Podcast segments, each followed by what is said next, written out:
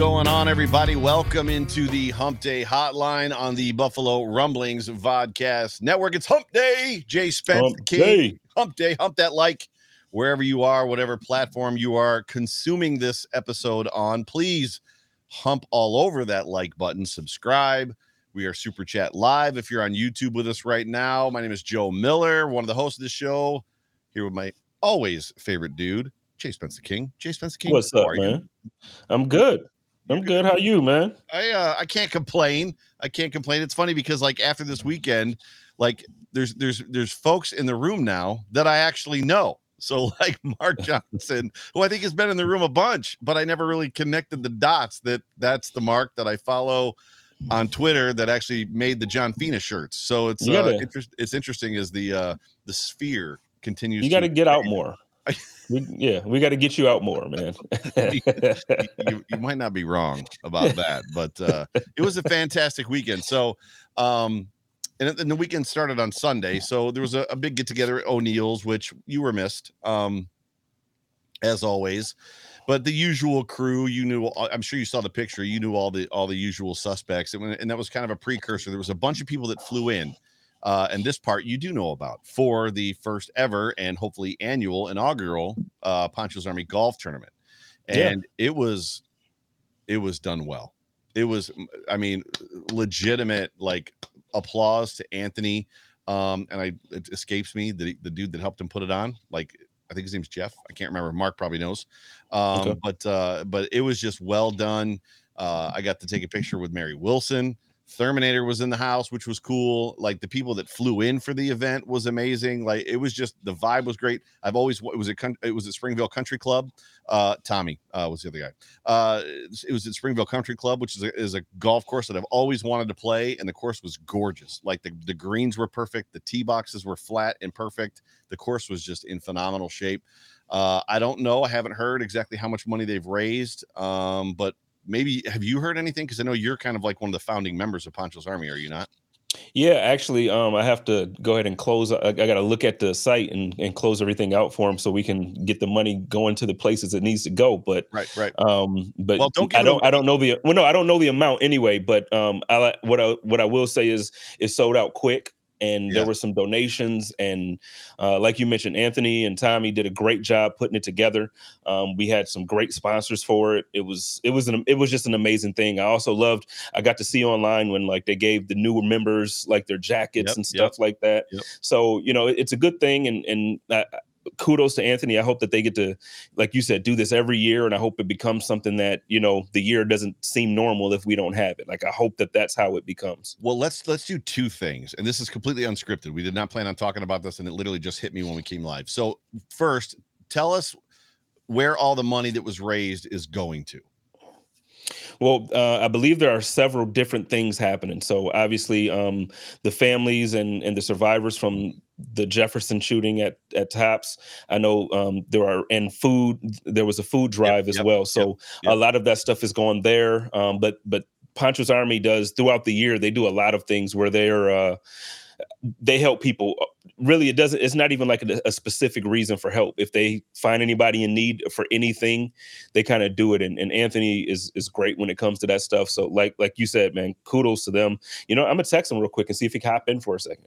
Oh, that'd be great. That'd be freaking fantastic. And then real quick, while you're doing that, if somebody wants to become a member of Pancho's Army, is it I heard the word draft. Do you have to be invited in, or is it a situation where you can pledge? I don't know how that necessarily works. Like you'd pledge a fraternity. How does one, if somebody's interested in becoming, because Mark Johnson actually is one of the new members of Pancho's Army. If somebody wants to become a member of Pancho's Army, how do they go about doing that? I'm gonna be honest with you, man. I don't know, because he kind of like told me, like I went over one day and he's like, "Here's your jacket," and I'm like, "Holy smokes, thanks!" He's like, "No, you're like one of the first members." And I was like, "All right, thanks." So I don't know. I just think I think what it comes down to, and he says this all the time, you just have to have a good heart and you have to want to help people, and know, if you keep that going, and you know, that's just the community that Pancho's Army is. So I just text him. We'll see if he can jump on. Yeah, and we'll delay a little bit longer while we're waiting before I move on, and to let us find out if he says yes or no. So Mookie Hawkins was there, which was great. The Babes were there, which was great. Zach was there from Trainwreck Sports. I got to play golf with Greg Vorse from Spectrum, the Spectrum sports anchor, and he was an awesome dude. Like, we follow each other on Twitter and have for a long time, but we've never actually interacted at all. And that dude is about as down to earth and cool as they come. Like, I had a blast with that guy. He was just a ton of fun. I'm trying to think. Joe Kroom was there. There was just a whole bunch of just. It was a very much a who's who of Bill's Mafia. And then, you know, Alyssa O'Reilly flew in. Warlock flew in. Who else? There was a ton of people that Denard flew in. There was just. It was overwhelming even to me to just kind of see the buy-in, like the level of buy-in, right? It was incredible. And I think there's a park bench is one of the things that's actually going to happen, right? Over on Jefferson, kind of a commemorative park bench or something like that. But yeah, it was a great event, and I'm looking forward to next year already. And I was hesitant about signing up just because I don't have anybody in this town to golf with. Dude, I don't know what's going on with my headphones. I'm hearing like the test music, like when you try to trust it. Oh, really? Well, I'll just keep going. I'll just keep rambling. I'm going to hop out because honestly, like I hear you, but I hear the test and it's just like going to loop. That's weird. No, yeah. So what I was saying about that for those that are watching me live and us live and those are that consuming this in podcast form. So I was hesitant about joining up first. Just because I used to play a lot of golf when I lived in Columbus, Ohio. For those that don't know anything about Columbus, Ohio, it's super, super high up in the country as it pertains to just public courses and the quality of the courses. Buffalo, not so much. There's just not a lot of great courses here.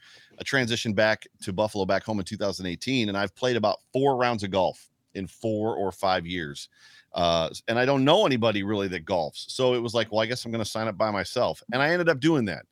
And I'm glad I did. It was great. So how's the ears? Now it's good. I don't know what just happened there. StreamYard is on something different today, but it's okay. It's all right. I told you, when we logged in, I was not getting an audio meter. And that's when I was like, can you hear me? Like, is my microphone working? Super weird. But yeah, so to what I heard, the course is beautiful. It was a beautiful course. And From what I hear, the staff there, the team there, everybody was amazing. Everybody had such a good time. And I, you know, I saw a ton of pictures. There was a ton of pictures. So, you know, like you mentioned, Mary was there, the wife of the founder of the Buffalo Bills. You had the Terminator, his wife. You had, you know, you had y'all so funny when y'all do stuff like that. The matriarch, like y'all so deep.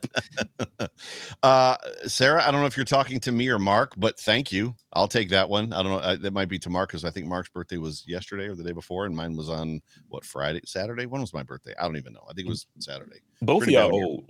Yeah. And before we get over to the topic of this show, which is to do our defensive roster projection for 2022, I was in you want to read that? I'm sorry, Joe is going to talk about the show and some other things real quick, but Mark is updating us on what's going on. Pancho's Army is having 10 benches made, one for each victim of the Buffalo shooting, and each bench will be personalized for each of the victims and placed accordingly around Buffalo for the families. I do know the one for Pearl Young is going to be in Central Park Plaza, and it's you know, so that's where she, for a good portion of her life, she ran a pantry and gave food out to people who needed it, you know, and actually the church was over there for a long time as well prior to them moving to Cheektowaga. So Central Park Plaza is where it's going to be, and I don't know about the other 9, but yeah, that's also part of what the money is going for. Gotcha. And Chris Yankee, this is, you don't come to Buffalo Rumblings for all your golf content. This is for all of your charity content. That's what we're about. Spence started early on with his show about highlighting charities, as does Colt Schroeder is real big on highlighting charities. I've had people on to highlight charities, so it's about charities. It's not necessarily about golf. But yes, that is awesome. So before we jump into the topic of the show, I was on a Spaces literally a half hour ago, and it was a mess. It was. I think Mark was in there too. It was that. So the Spaces was put on by Brad Vescio, I think is how you pronounce his last name, and by LeSean, so Warlock. They were the ones that put it on. It was Bills Run the East was the name of the Spaces, and I'm going to give you some stuff.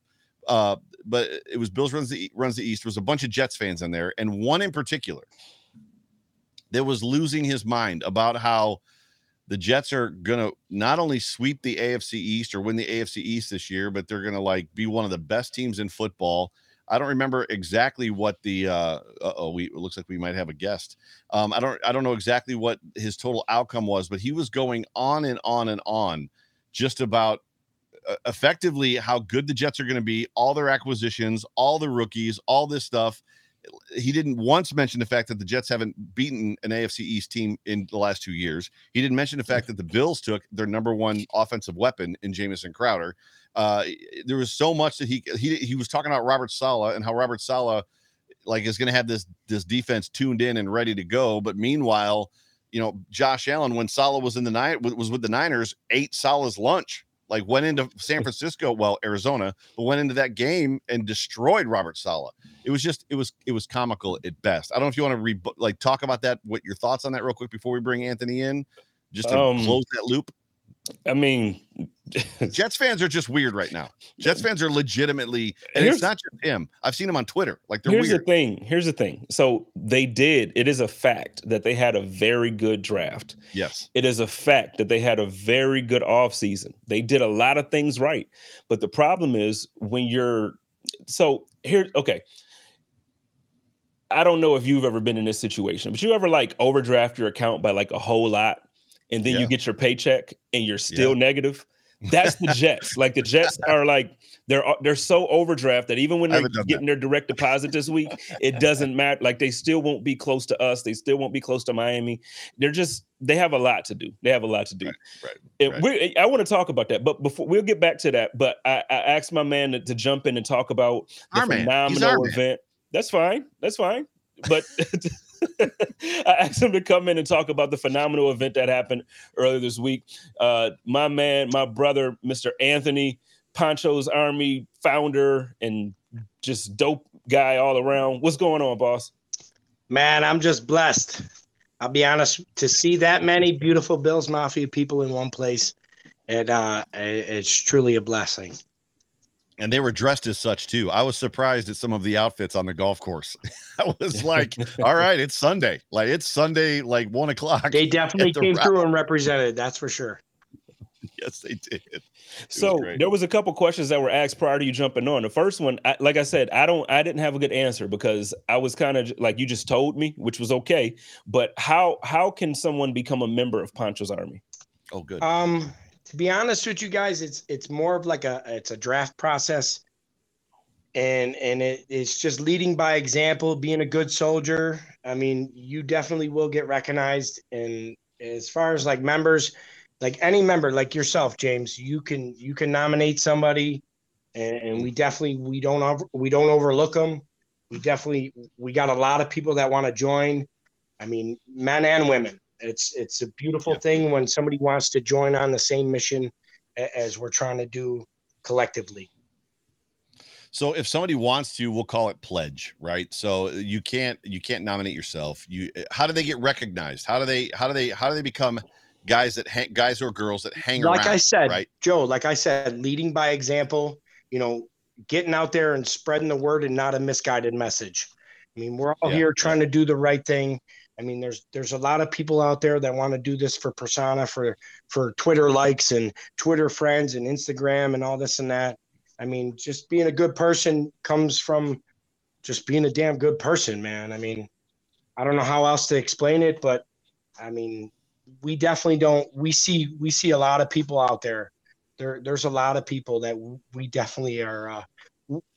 I wish we had enough jackets to give out, man. There's a ton of great souls out there, man. There's some beautiful people. Joe, you're one of them, man. I'm telling you right now, you are definitely Pancho's Army material, bro.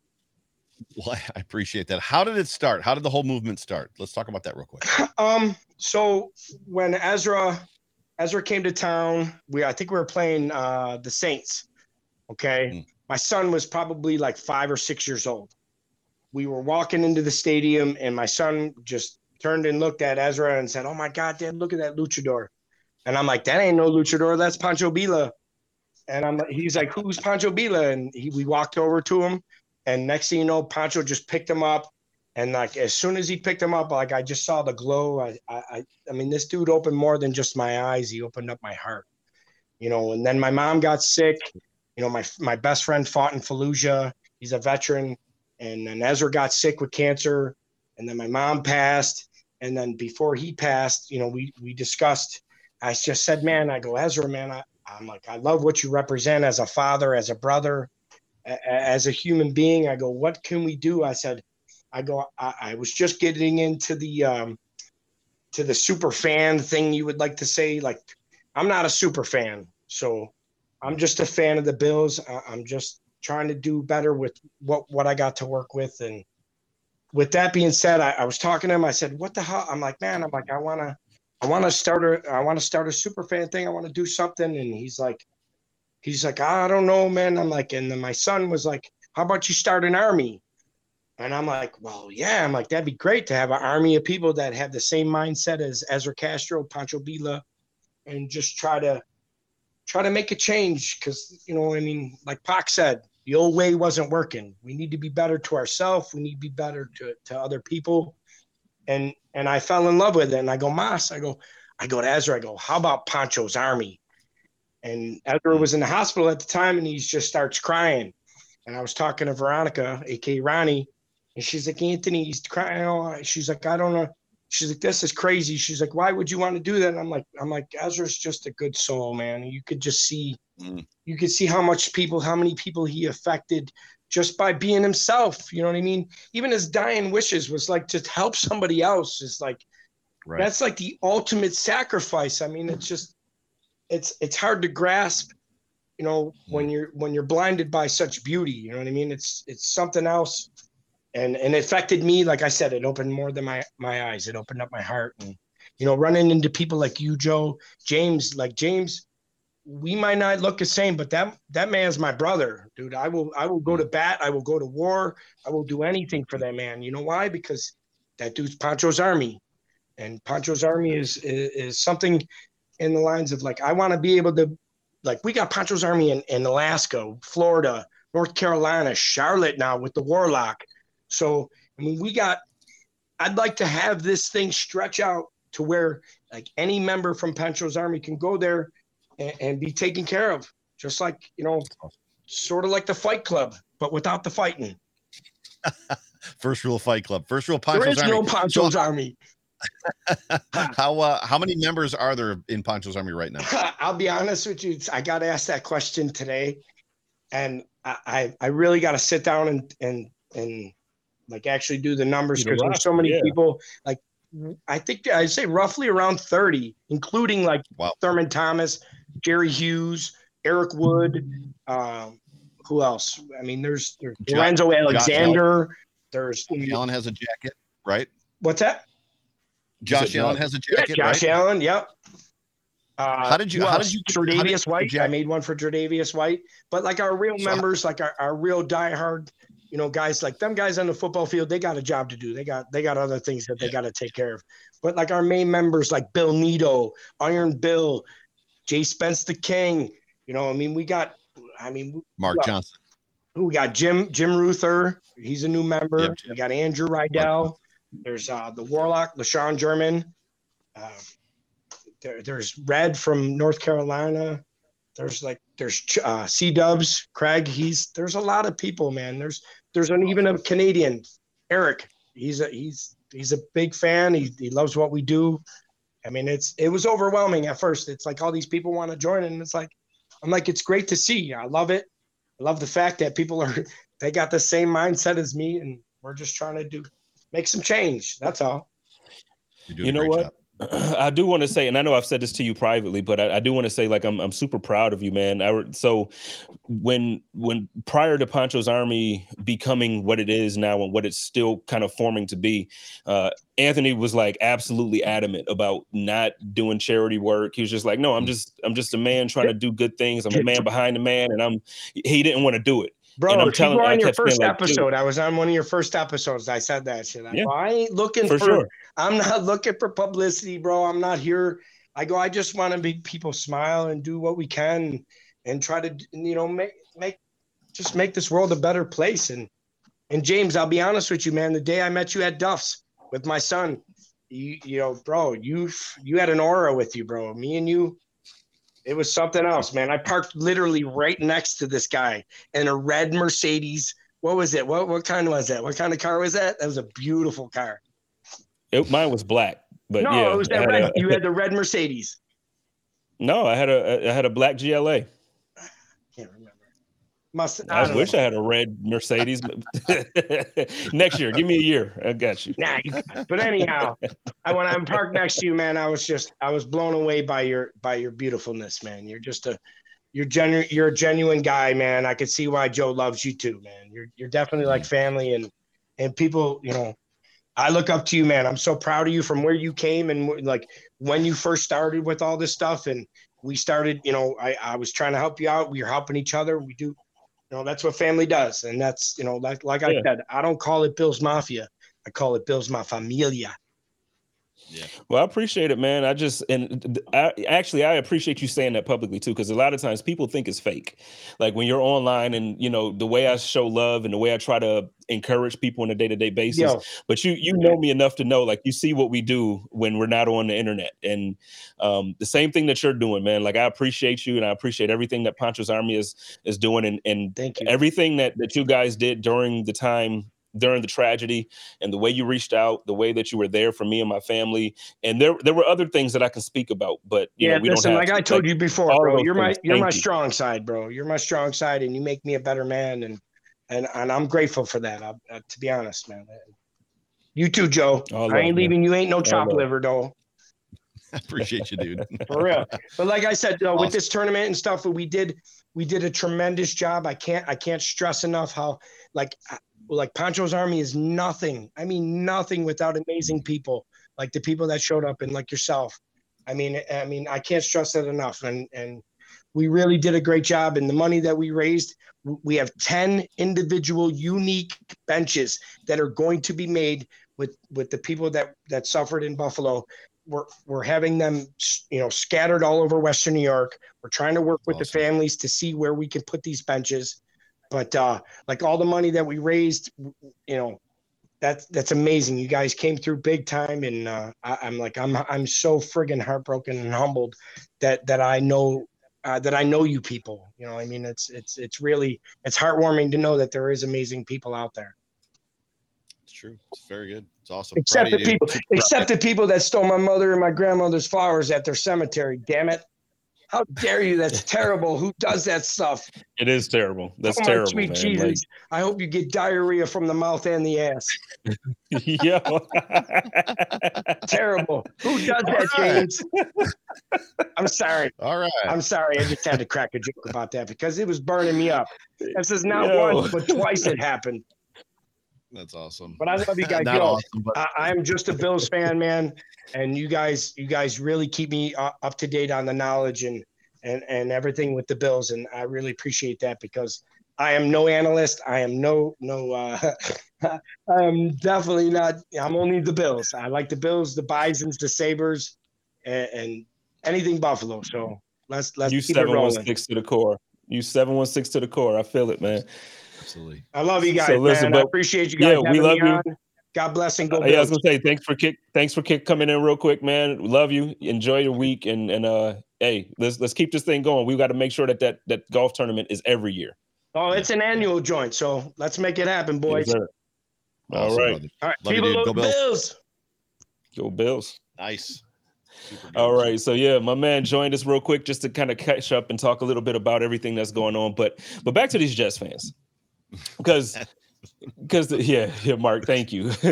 But yeah, back to these Jets fans. So yesterday on the Code of Conduct, actually in the comments, there were people making comments too, talking about like, the Jets are so much better than they were last year. They're gonna beat the Patriots out. So they didn't say they were gonna sweep the division or anything, but they said that it's gonna be like us, the Jets, then Miami, and then the Patriots. And it's like, everybody knows that I strongly encourage recreational legal marijuana usage. The thing is, I never get no stuff that makes me talk like that. So I need to know where they purchased that strain from. I need it. I need to be that type of high one day. You need that in your life. It'll help me sleep. I need to sleep. Give me that. This, This dude was just unhinged. And so getting back to it, and I apologize for those that have jumped in since we started this conversation. It was based around a Spaces conversation on Twitter that was put on by Brad Vescio and the Warlock. And there was a Jets fan in there, and he was knowledgeable. He had stats for days. Like, he had good stats going back to like the 90s. One of the stats that he tried to use was that, I don't remember when, but like they were the 30th ranked defense in the league. And then Bill Parcells came in, and then they moved to 7.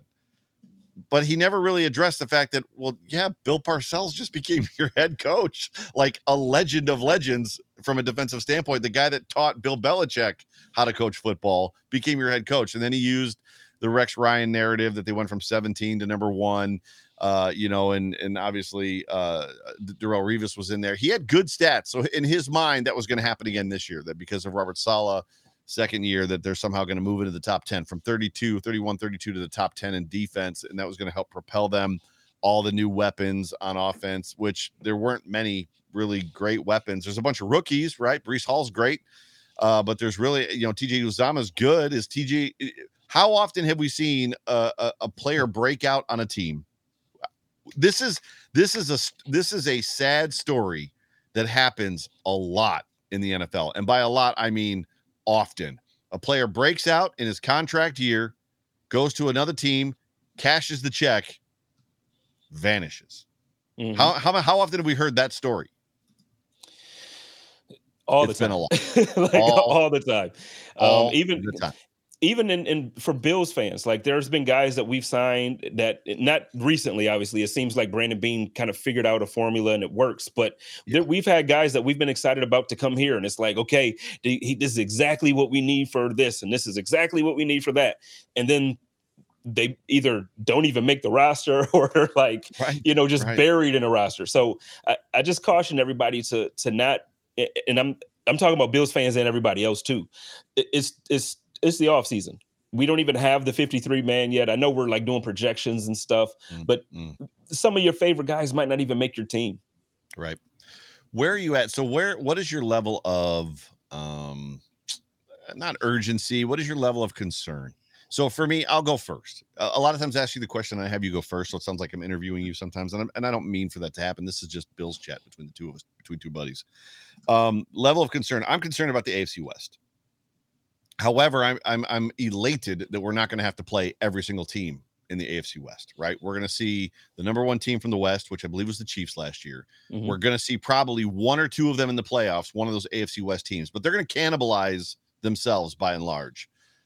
Nobody from the North concerns me, and we're playing the North this year. Is there any? I'll let you answer on your own. When it comes to the South, there's nobody in the South that concerns me. Matt Ryan going to the Colts. Am I worried about Jonathan Taylor? Yes, after what he did to us last year. Am I worried about Matt Ryan and Jonathan Taylor together? No, that to me is not some terrific, fantastic upgrade. Man, our division, though, is a little bit of an enigma. The Dolphins got better. The Jets, as much as it's ridiculous to think what those people are thinking, the Jets got better. The Patriots were a playoff team last year. Who knows where that's going to wash out? What is your level of concern for the Bills this year? As far as our division, not much. I know everybody is feeling good about Miami, all those fans down there. I think what it comes down to is the same thing that they made us prove. I don't trust Tua. They didn't trust Josh Allen after those first 2 years until he actually did it, and he had to prove it 2 seasons in a row before he got that respect. I just think, honest to God, I think Tua has been robbed for his career because of those injuries, and I don't think he'll ever regain the form that everybody thought he could be, and that's not a hate thing coming from me. I actually, if you go back and search on Twitter and you search me and Tua, I will tell you, I actually wanted to see him succeed.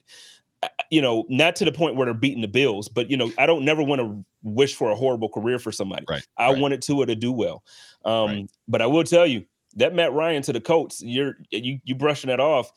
You got to remember, we almost lost to them with a way worse quarterback that's, in the playoffs. We got crushed by the Colts. No, I'm not talking about last season. The season before, like the playoffs, we almost lost to them with a quarterback who had no arm. Matt Ryan is a very good quarterback. The problem in Atlanta is not the same problem he's going to have here in with the Colts. The Colts have a very good offensive line. They have a very good, if not the best running back in the league. They have the second best running back in the league.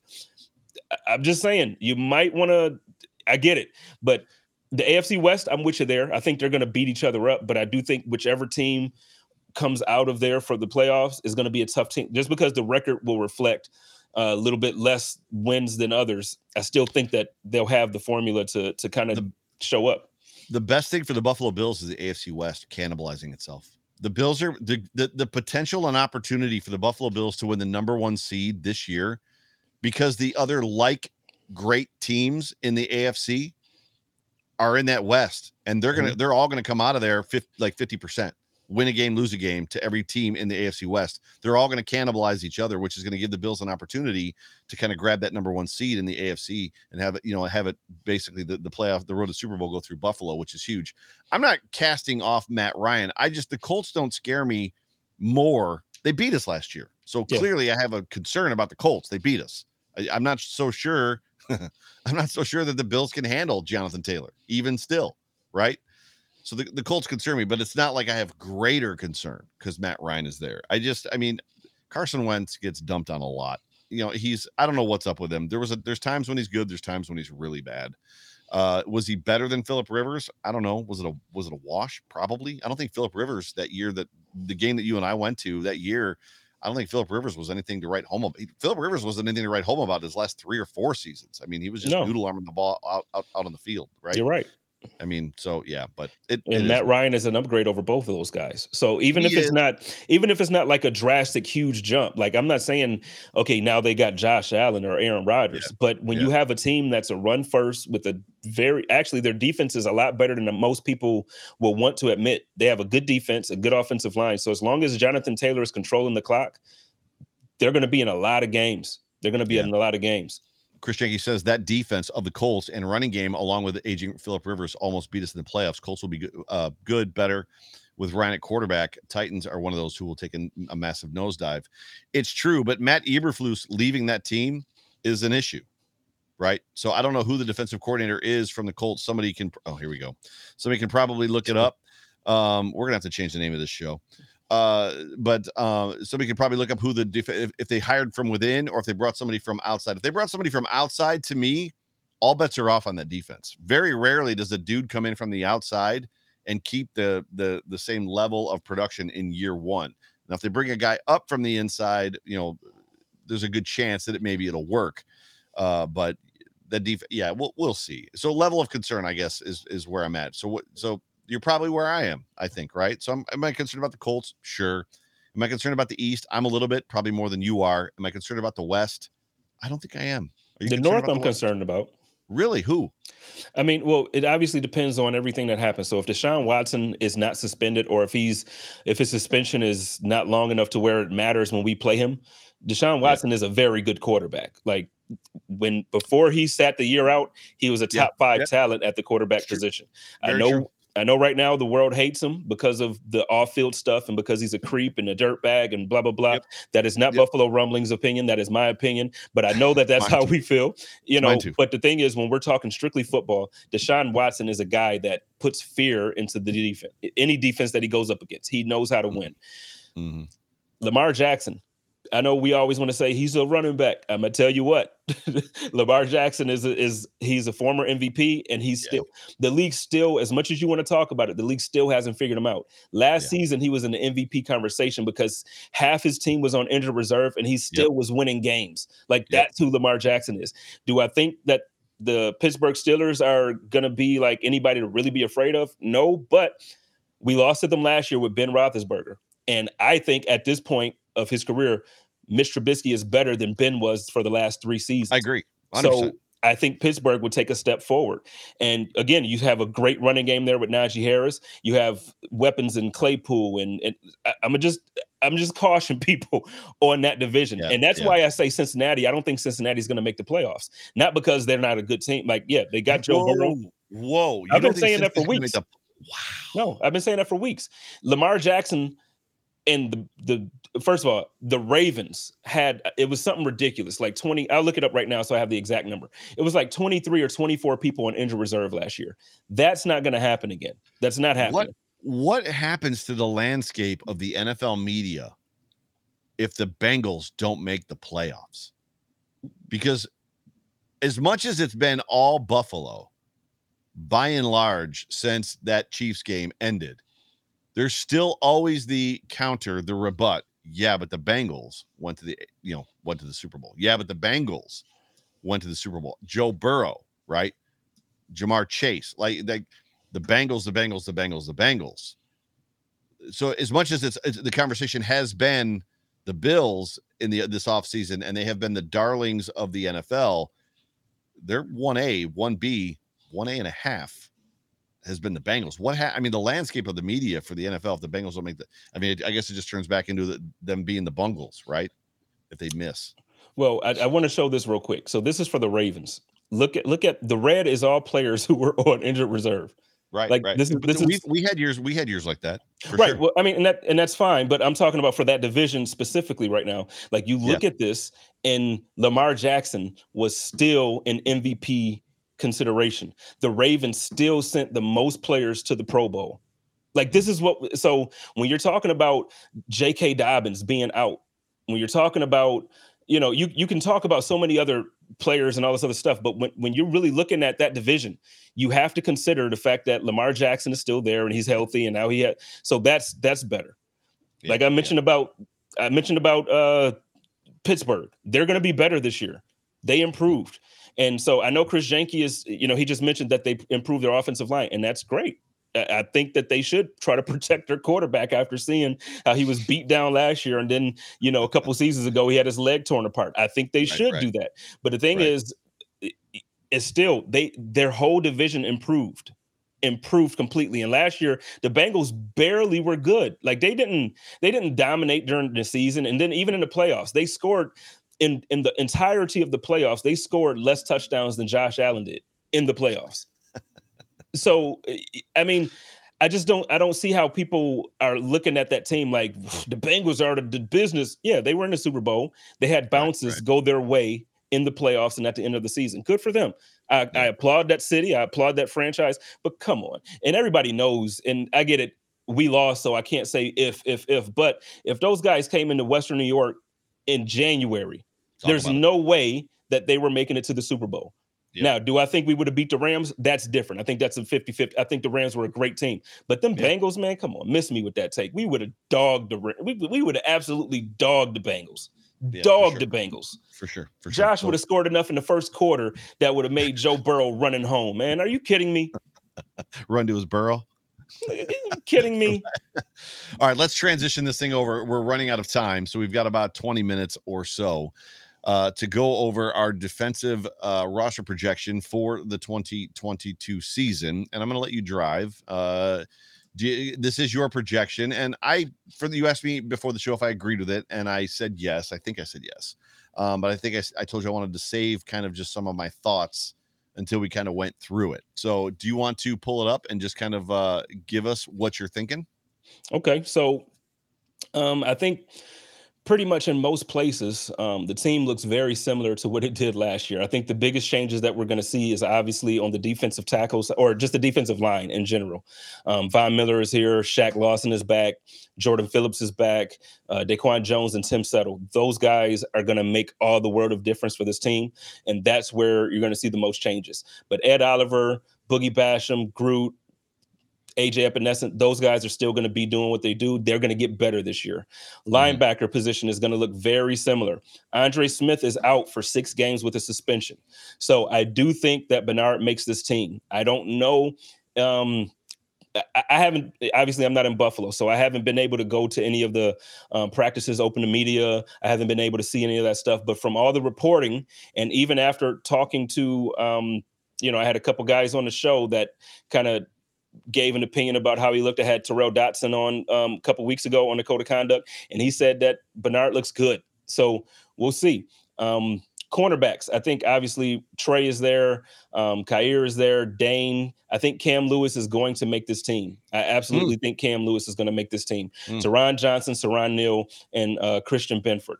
Now, that's a little different because the way the team is normally configured, it looks a little different than this. I believe normally they go with six cornerbacks and they kind of figure out something else to do with like either linebackers or whatever. I just think with the suspension to Andre Smith, it actually provides a little bit of flexibility to keep certain people.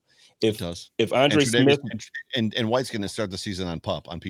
Correct. So same thing. So with both of those guys being out, you know, for whatever amount of time, it affords us the opportunity to have Christian Benford basically try out, you know, for the, you know, live during the season. Safety, I think that room looks exactly the same as last year.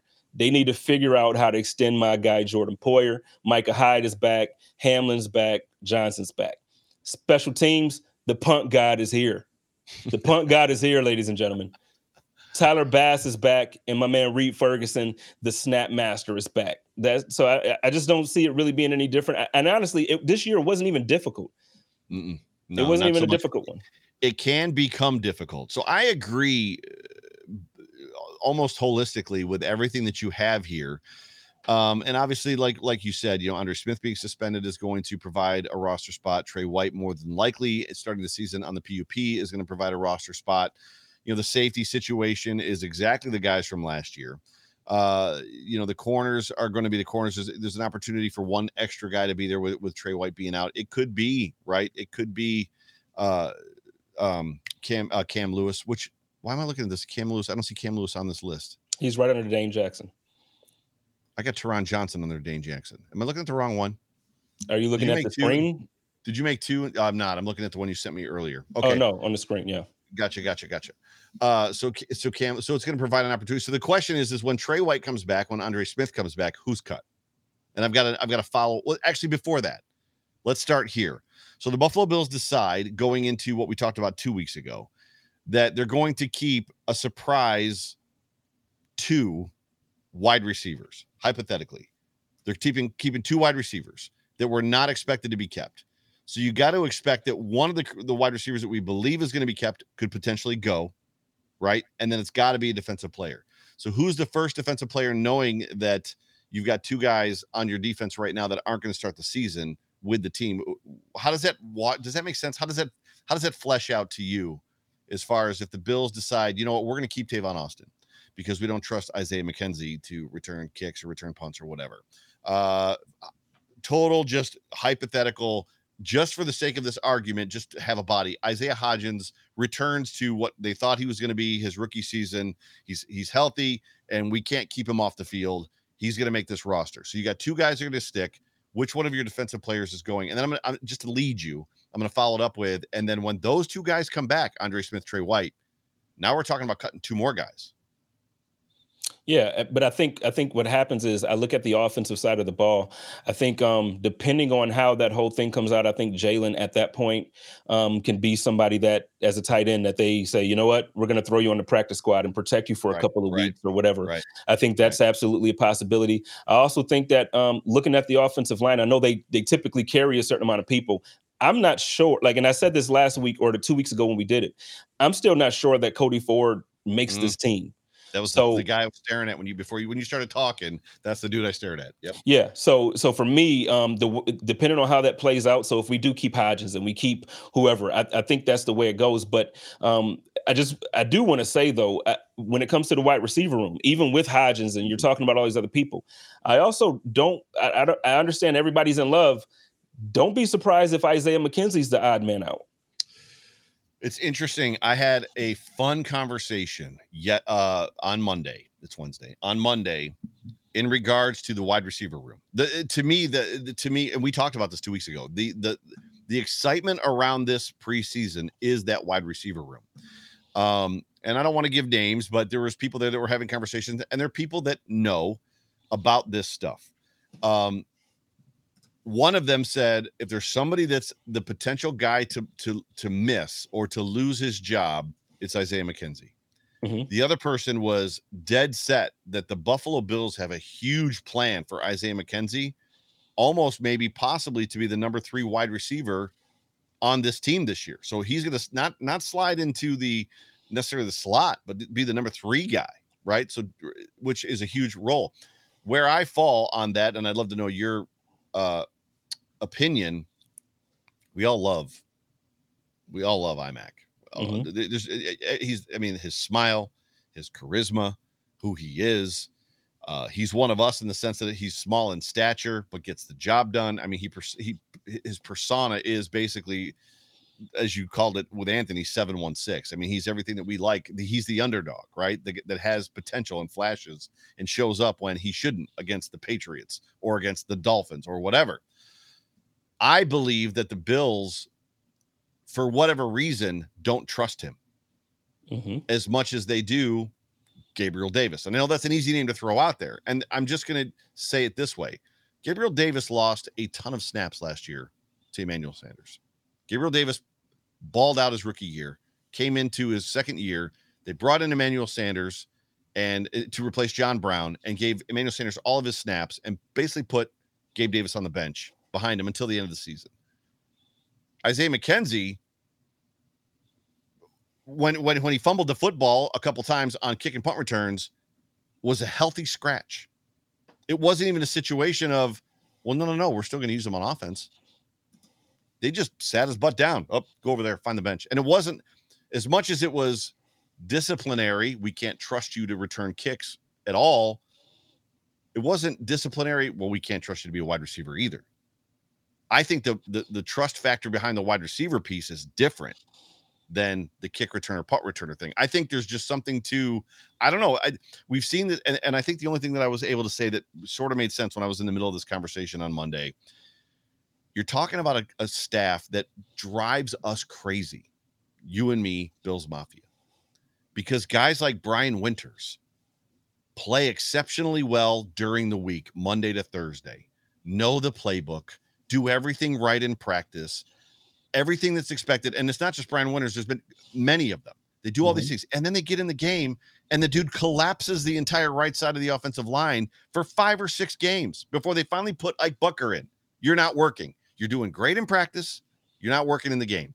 And I think there's something going on for Isaiah McKenzie in practice, right? That they just don't trust him.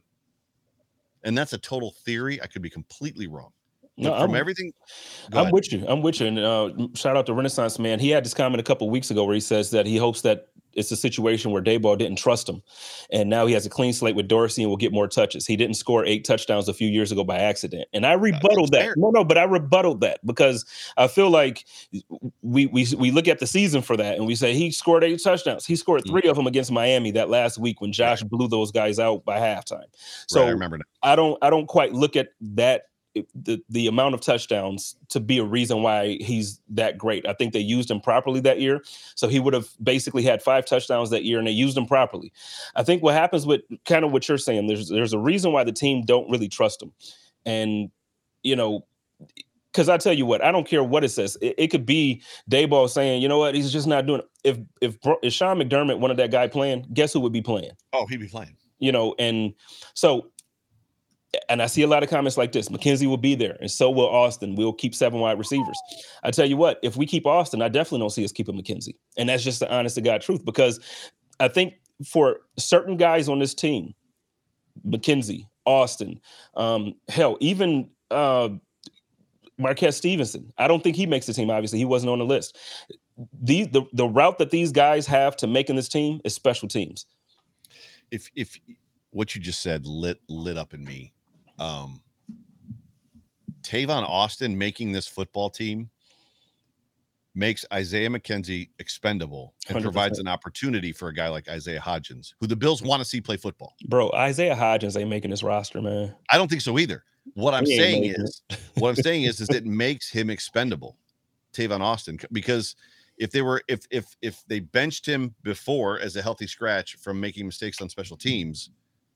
And it didn't keep him around for offense. If you're keeping a guy to return kicks and punts, it's going to play. To me, this is the most exciting position group for all of training camp. Most exciting position group. I'm excited to see this position group. Like, yeah, as far as cuts and all that stuff, it's the actual battle position, you know. Yeah. But I think obviously the top guys are there. Like, we know Diggs is there. We know Davis is there. We know Crowder. You know, we know those 3 guys are making the roster. Right, right. I just, to be honest with you, I don't think Austin makes it. I think that if another team doesn't see something during you know, during preseason, then maybe some other team picks him up. If not, maybe he can fit on a practice squad. I kind of agree with what Chris Jenke just said there, but you know, and same thing. I think Isaiah McKenzie, as much as we love him, it's turned into a love fest. It's not necessarily us being honest with our eyes and looking at everything that he can do as a wide receiver. I don't think and as Bills fans, we just do it. Like Christian Wade, we can go back to, you know. Time out. I was thinking about him the other day, and I forgot to Google it. Did he just vanish from the roster? He retired. Completely? He retired. I didn't see that. He retired, yes. I did not see that. It was recent. It wasn't that long ago. But, yeah, he retired. And I thought the Bills found a way to just slide him out of the franchise without anybody even knowing about it. But that's that's who we are as a fan base when you think about it. Like, we fall in love with somebody. And yeah, I get it. Yeah. For a long time when we weren't good, that's kind of all we had. All we had was, you know, the love fest for these guys because they were great people to be around the city when nobody wanted to be here and all that stuff. Now it's not the same way. Like, we're an it team. Right. Like, guys want to come here and play. So these guys are going to be fighting for these roster positions. And if Isaiah McKenzie brings the same stuff that he's brought, and I mean the stuff that made him healthy scratches or the stuff that made him lose his job on special teams, I don't see him doing it.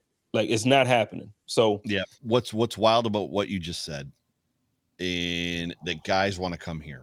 And this is a very good argument, and it wasn't mine. And I can't give credit to who said it. The Bills this is the contrast. The Bills told Isaiah McKenzie twice, 2 years in a row, go find the best contract or the best deal you can. Mm-hmm. And he ended up coming back to Buffalo for peanuts. Jamison Crowder should have gotten $12 million this year. It came to Buffalo for like $1.5 or $2. Yeah, because he wants to win. He wants to win. He wants to catch footballs from Josh Allen. Yeah.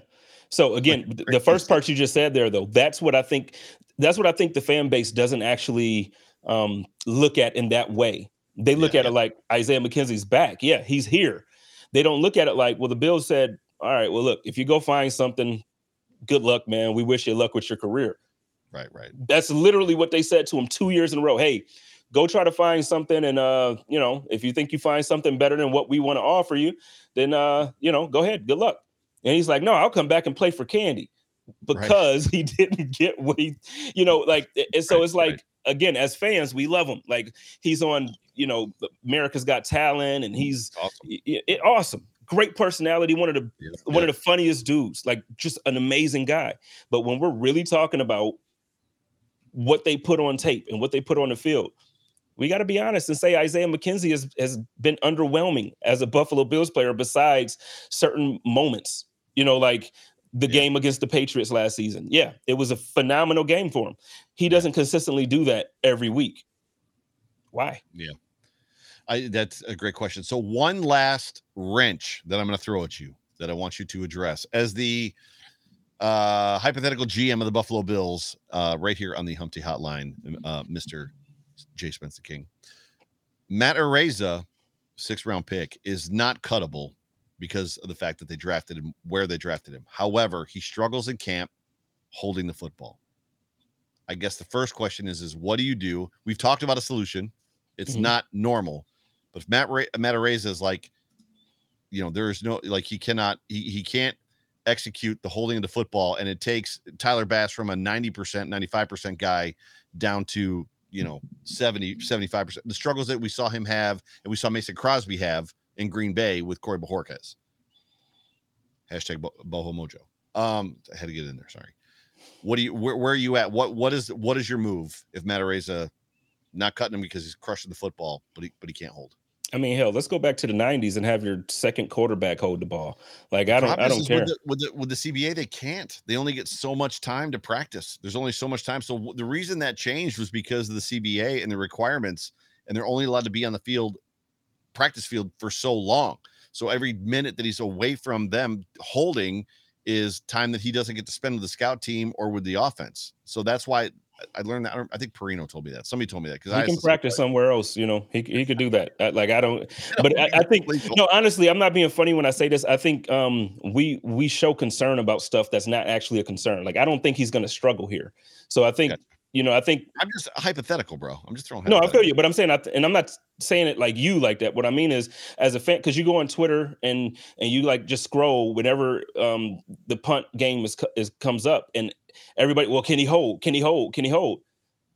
These guys are professional athletes, man.